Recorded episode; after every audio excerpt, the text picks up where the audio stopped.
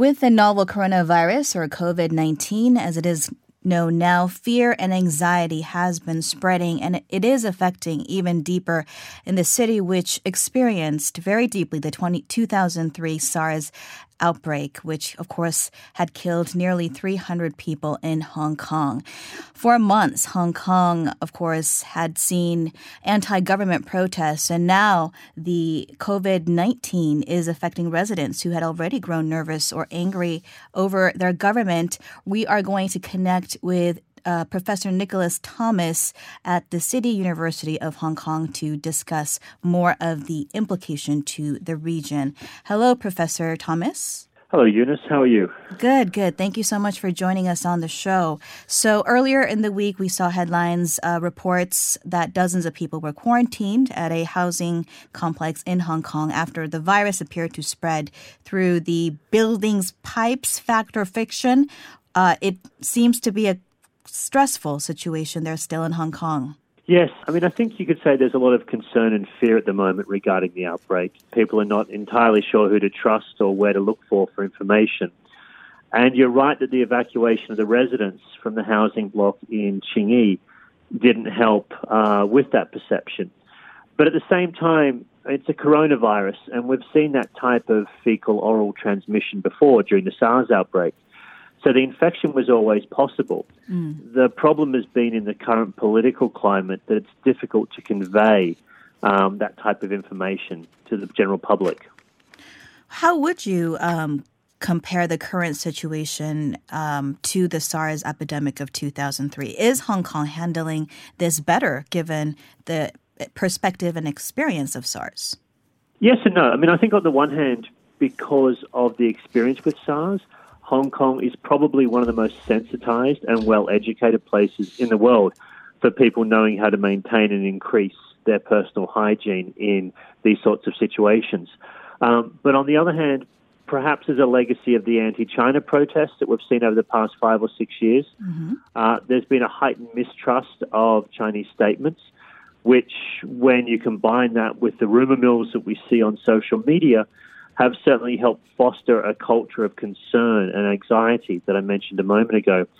So, in this respect, uh, charting the new way forward in this type of political and also information climate, I think Hong Kong is still it's doing well, but it still has a way to go in dealing with these types of outbreaks. Right. And this week we heard that Beijing has uh, replaced the head of its Hong Kong and Macau affairs office to uh, someone who I guess has a history of really promoting uh, Xi Jinping's policies.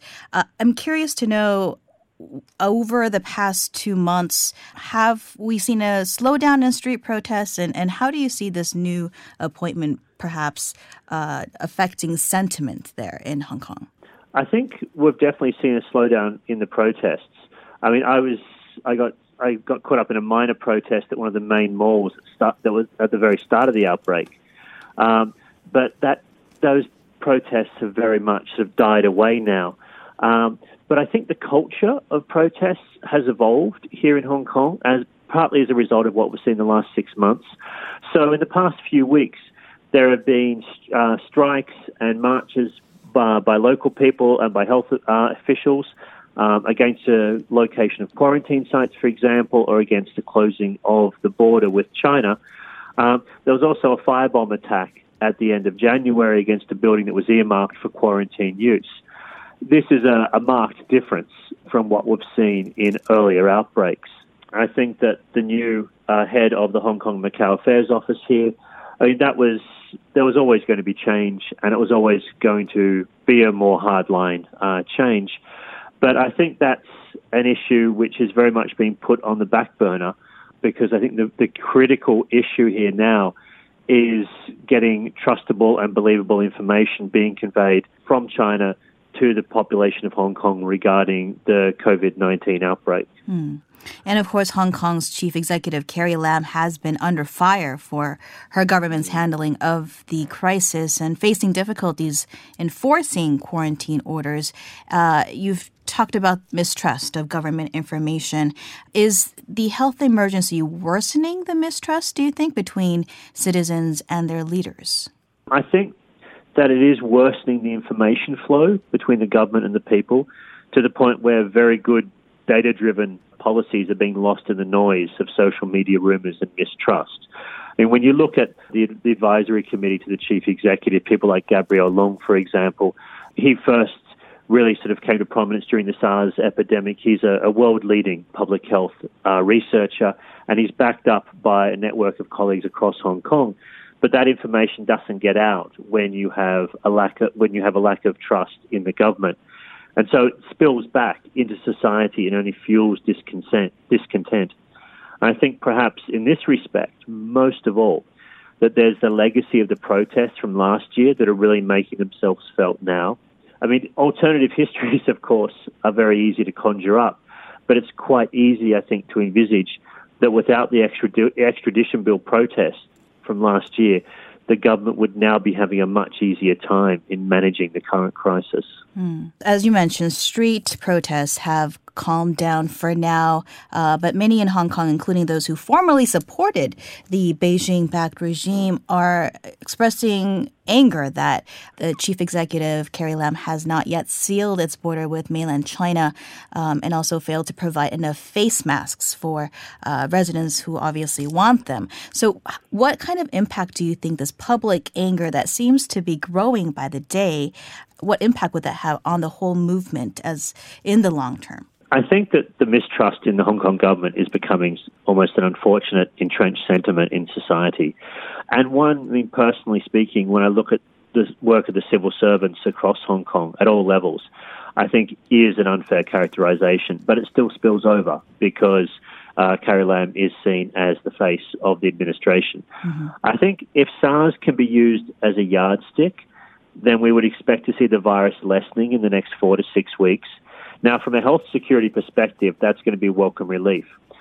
But it means that the virus will be tailing off about a month before the anniversary of Tiananmen Square, mm-hmm. which is always a peak time for p- protests, both commemorative of that event as well as topical in terms of issues, annual issues in Hong Kong. Mm-hmm. I think that the challenge for the government here in Hong Kong, as uh, particularly in Hong Kong, is that unless the, unless they can transform the public perception of the handling of the virus, this will only spill over into more civil unrest in the future. And this is where having a stronger, more trustworthy government would be useful. It's not possible to fully seal the border with China, for example. Uh, Hong Kong relies upon that border for too much of its foodstuffs.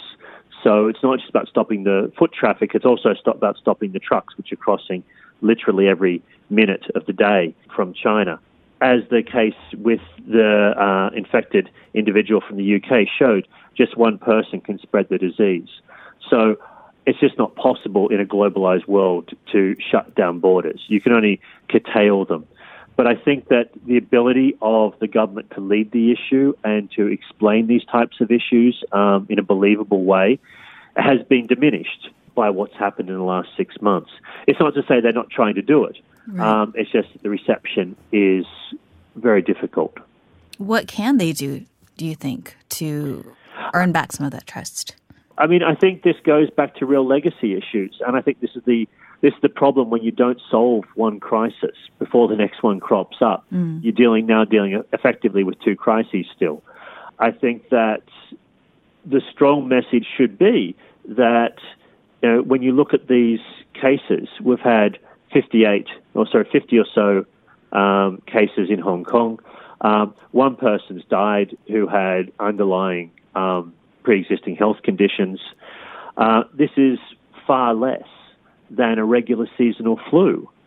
Um, I mean, in South Korea, you've had what between 2009 to 2016, you've had over 1.8 million people die uh, from seasonal flu alone in America, since this um, has broken out, we've had over 2 million more infections of seasonal flu, and over 1,600 people have died um, just in the last two months.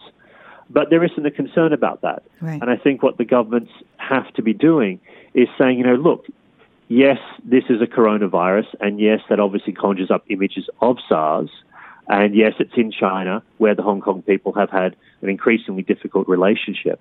Um, but at the same time, if you measure it against other diseases which people aren't panicking about, on a regular basis, mm-hmm. then maybe we need to put this in a bit more perspective. It is a threat, sure, um, but it's not as big a threat as other issues which people aren't worried about. So perhaps we need to just scale back uh, a little bit in terms of the way we're actually approaching these issues. Is there a country uh, or a leader that you think is doing a fairly good job of projecting that messaging? I think that when we look in Southeast Asia, um, Singapore, I think, has done a very good job in managing the threat perception of the virus. Uh, they, they have been one of the forefront leaders, obviously, since SARS, and they're at a societal level, they're well prepared for these types of outbreaks. Um, Thailand and Vietnam and the Philippines have also a heightened sense, uh, again, going back to SARS, but also when you can think about things such as bird flu as well, the bird flu outbreak, which has been rumbling on since the time of SARS. But they have other capacity issues that they have to deal with. Uh, I think Singapore does stand out in many ways as a good model of state society trust in dealing with these types of issues that could be observed. Great points. Thank you so much for your time today, Professor Thomas. Thank you, Eunice. That was Nicholas Thomas, Associate Professor focusing on health security at the City University of Hong Kong. Korea Factual on TBS EFM. Earlier in the week, the head of the World Health Organization gathered top scientists in Geneva to find answers for this new disease. As the novel coronavirus continues to spread around the world, scientists and researchers are striving to develop ways to treat and vaccinate against it. To discuss further on the front of vaccines, we are now joined by Director General Jerome H. Kim from the International Vaccine Institute. Very good to have you, Dr. Kim in the studio today. Good morning, Eunice. Thank you very much. All right. Well, first of all, for those of us uh, who may not be terribly familiar with the International Vaccine Institute, could you give us a little introduction? Okay. The International Vaccine Institute was founded in 1997 and is actually the first international organization to be headquartered in Korea. We're mm-hmm. located near Seoul National University.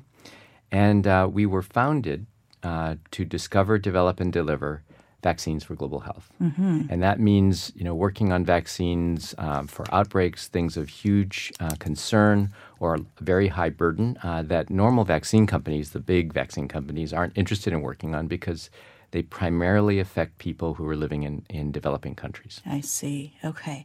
And to help us understand a little bit better, could you explain what a typical process of vaccine development looks like? Okay. When we talk to the large companies, you know, Pfizer, Merck, uh, GSK, uh, they tell us that uh, in general it takes on the average about 10 years to develop a vaccine mm-hmm. and one to two billion dollars. You know, it is possible to do it um, more rapidly. Um, you know, there are companies that have developed vaccines in four years and more cheaply, uh, depending on the complexity of the vaccine. But a vaccine typically makes its way out of a laboratory. Um, where it's you know tested or developed on a benchtop, mm-hmm. tested in animals, then transferred from animals to humans. It has to be manufactured in a way that not necessarily the way we'd manufacture it in, in the lab, but according to what we call uh, good manufacturing practices, which is an international standard for vaccines. That is actually fairly expensive and complicated. Lots of quality steps because we want all our vaccines to be safe and effective. And I mean, the big difference between vaccines and drugs is that you're giving a vaccine to a person who's healthy mm. to keep them healthy. Sure. And so there's a different standard of safety that is necessary for vaccines. Okay. And I understand the International Vaccine Institute has been working on a Middle East Respiratory Syndrome or MERS vaccine, which is similar to the novel coronavirus, if I understand that correctly. So, uh, what's the how has that been going so far? So that has a um, been a great collaboration. Um, we are uh, working with a Korean company, GeneOne, mm-hmm. which uh, made the vaccine. We call it a DNA vaccine, so it, it really is just the genetic material that's found in, in you or me, but this genetic material encodes uh, a part of the uh, MERS virus. Mm-hmm. Uh, that allows it to be expressed in a body so a person doesn't get infected with MERS. It just gets the piece of MERS DNA, and that allows your body to make immune responses against uh, part of the MERS protein. So that trial, uh, which is a phase one slash two, is being conducted at Seoul National University, and uh, we are hoping to have results by the end of the year. Okay, exciting stuff. Well, let's go ahead and switch over to the novel coronavirus, which I'm still having a hard time remembering the new name, COVID 19, as was announced by the World Health Organization this week.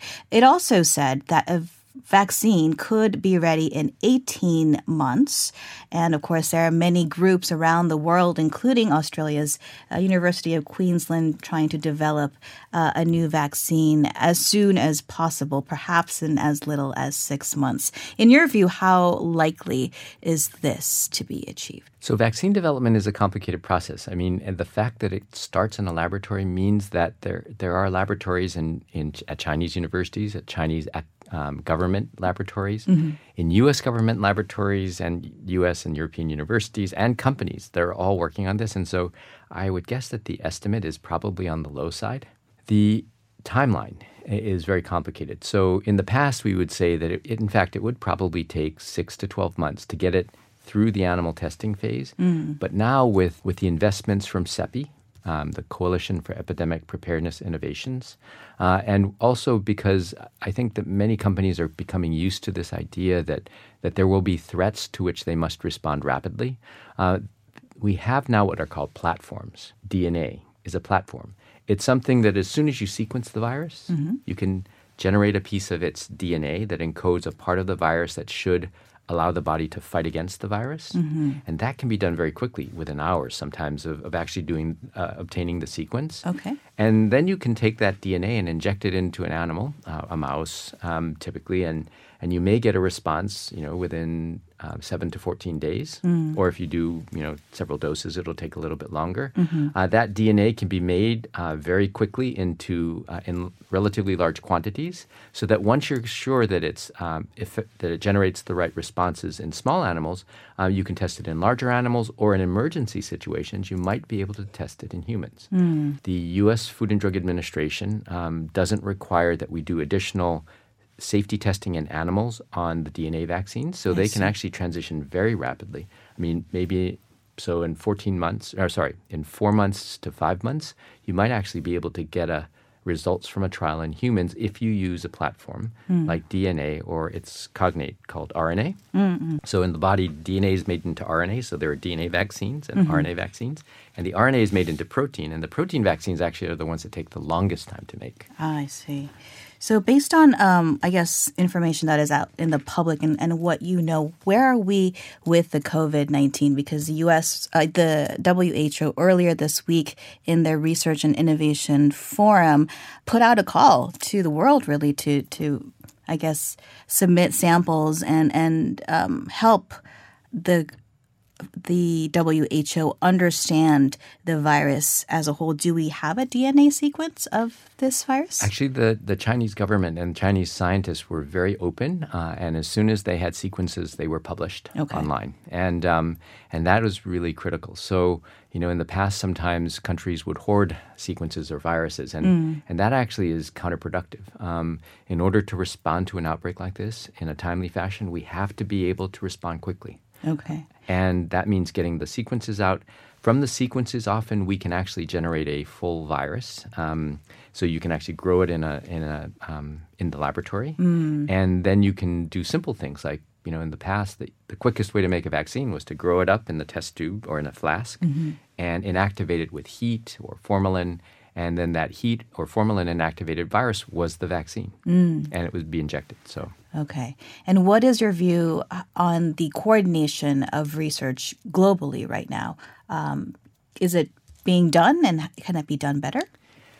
Coordination of research is sometimes a difficult thing. Okay. Uh, but there is a an organization um, that really sees as its mission developing vaccines for outbreaks in a coordinated uh, fashion, and that is again the organization called CEPI. Okay. CEPI is a coalition of countries and organizations that have put together about a billion dollars to create vaccines for outbreak diseases. And so initially these were MERS, uh, a, vi- a virus called Nipah, which we don't see in Korea, uh, and a virus uh, that causes Lassa fever, primarily in West Africa. they expanded it to a virus called chikungunya, and now, and they've been talking about something called disease X, you know, the imaginary outbreak virus that, that is sprung upon the world, and it turns out that COVID 19 is disease X. And so they were ready. And as soon as they, um, they saw the problem, they put out a call to the organizations, to small companies, and, and others that might be able to develop a vaccine quickly. Um, and so I think Inovio, Moderna, CureVac, these are all DNA and RNA companies. Uh, and then University of Queensland has a special type of platform uh, for making protein vaccines. So I see. it, it tried to get it out there quickly. And CEPI also put out a call for proposals.